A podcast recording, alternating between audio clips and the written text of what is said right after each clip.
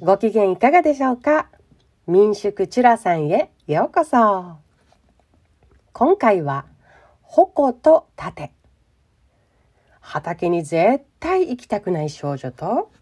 畑に絶対連れて行きたい父をお送りしたいと思います。私は農業をしている家庭に生まれていつでも何かしらの畑仕事を手伝っていたわけさ。それが日常の当たり前の習慣になっているからすんなり行く時もあれば行きたくない時もあって子供だから気分によってあるわけさね。ね畑に行くよの言葉がいつ来るかわからなくてもうそれが私にとってすごく嫌なことだったわけさ。畑に行くよがさ朝起きて言われても前日の寝る前に言われてもそれが前日テレビ見てる時に言われてもそれこそ当日直前に言われてももうなんで今言うの？なんで今言うの？って悲しくていつ言われても相手からしたらねいつ言ってもなんで今なの？っていう言葉しか返ってこないわけ私からね。じゃあいつ行ったらいいの？ってことだよね本当に。タイミングの問題じゃないのは自分ではわその時はね子供だしわからないからそういう言葉になっていたのかなというふうに思っています。でいや私たちはねこれでご飯を食べることができていると言うし大人たちは。誰も悪くないしもう毎日のことだし仕方のないことっていうのも分かっていても頭の中ではねもうそれが怖かったわけ。もうなんで今なの？みたいな。で行きたくないって時は泣いてだだこねて地団打踏んで まあまあまあみたいなでも大人たちには全然通じないからもうねどうしたら畑に行かなくても済むのかなっていうことをどっかしら考えていたんだと思います。である日史上最強に畑に行きたくない日が訪れたんですね。確か5歳ぐらいの時だったのかな。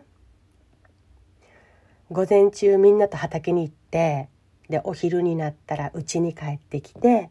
ご飯を食べて昼寝してたら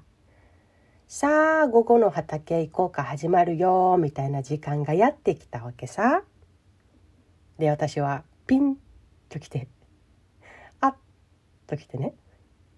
その日その時昼寝から目覚めないことを決めたわけ。お父さんが吉野吉野吉野私吉野って言うんですけど吉野って名前呼ぶわけさ。それでも起きないから私のほっぺたをペシペシしたり体ゆすったりしているけどそれでも起きないわけ。何しても。そりゃそりゃそりゃそうよ何があっても目覚めないと決めた人が一番してはならないのが目を開けちゃうことですからね。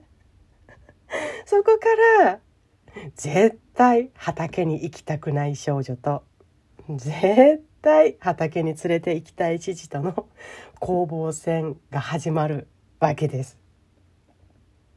で少しお父さんがいなくなった気配感じると薄目を開けて周りを見てみるわけ。みんな畑に行く準備してて。よしよしよしいいぞ。その調子頑張れ自分。で自分に暗示かけるわけさ。一生私は目が開きません。一生私は目が開きません。神様私は目が開きません。で父が腕を引っ張っても両方のほっぺたをボエンボエンブインってやっても体をどんだけゆっさゆっさ揺さぶり起こしても私は寝ているわけですしたら父が吉野起きないさ」って誰かに言ってて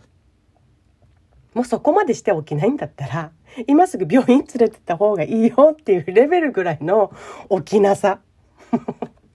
で勝ち誇って油断してたらガバって担がれてで軽トラックの助手席にボンって入れられたわけさ。もうその時の衝撃と言ったら子供ながらにもうそれはそれは大変なショックでさ。もうまだ私は眠ってるんですけど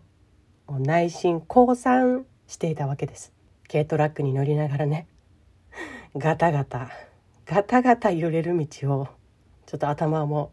揺れ揺れしながら軽トラックから流れてくる途切れ途切れのラジオを聴きながらその手があったかお父さん。ってもうショックなわけです。で5分ぐらいして畑に着いたらお父さんがね私に何も声かけずにいなくなったわけ。私はもうずっとちょっと5分前から降参しても負けだと思ってる、ま、負けを認めているとはいえもう起きるきっかけを自ら逃してしまったわけさ。で薄目開けてちらっとね車の窓から畑見たらみんなが黙々と畑作業しててああこれはいけないことをしている行かないといけんって思いながらもいやでもでももしかしたらこのまま眠っていればやり過ごせるかもしれないともまだ子供ながらに思ったわけです。本当どうしようもないよね。そしたらこれも父の作戦だったのか太陽が傾いていく方向にまっすぐに車がね止められていたわけよ。で車の窓が開いているとはいえずっとずっともう太陽がこっち向いてるわけ。もう下がっていってるのにずっと私のところ向いててずっと太陽だわけ。もうずっと。真夏の沖縄の炎天下ね汗も出てくるし喉も渇くし車の中にいられなくてもう自分で自首してみんなのところに行ったわけさそしたら大人たちみんなが笑ってて でお父さんがね一番ニヤニヤしながら飲み物ジャーって入れてきて「はい」ってコップを出してくれて。誰も何にも言わず私も含めね何にも言わず畑作業が黙々と行われていったという夏の出来事でした。攻防戦の結果攻防戦はいろいろありまして沖縄の太陽の勝ちでした。ではではまた次回お会いしましょう。